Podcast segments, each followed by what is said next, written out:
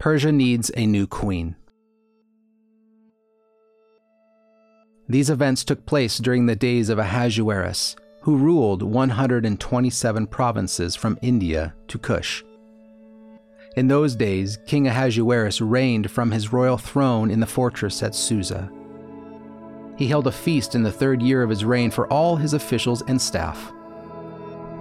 On the seventh day, when the king was feeling good from the wine, Ahasuerus commanded Mehuman, Biztha, Harbona, Bigtha, Abagtha, Zethar, and Carkas, the seven eunuchs who personally served him, to bring Queen Vashti before him with her royal crown. He wanted to show off her beauty to the people and the officials because she was very beautiful. But Queen Vashti refused to come at the king's command that was delivered by his eunuchs. The king became furious and his anger burned within him.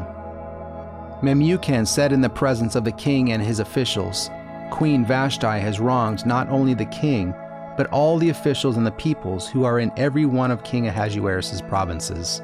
If it meets the king's approval, he should personally issue a royal decree. Let it be recorded in the laws of Persia and Media so that it cannot be revoked. Vashti is not to enter King Ahasuerus' presence, and her royal position is to be given to another woman who is more worthy than she. The decree the king issues will be heard throughout his vast kingdom, so all women will honor their husbands, from the greatest to the least. One Minute with the Bible is brought to you by the Christian Standard Bible.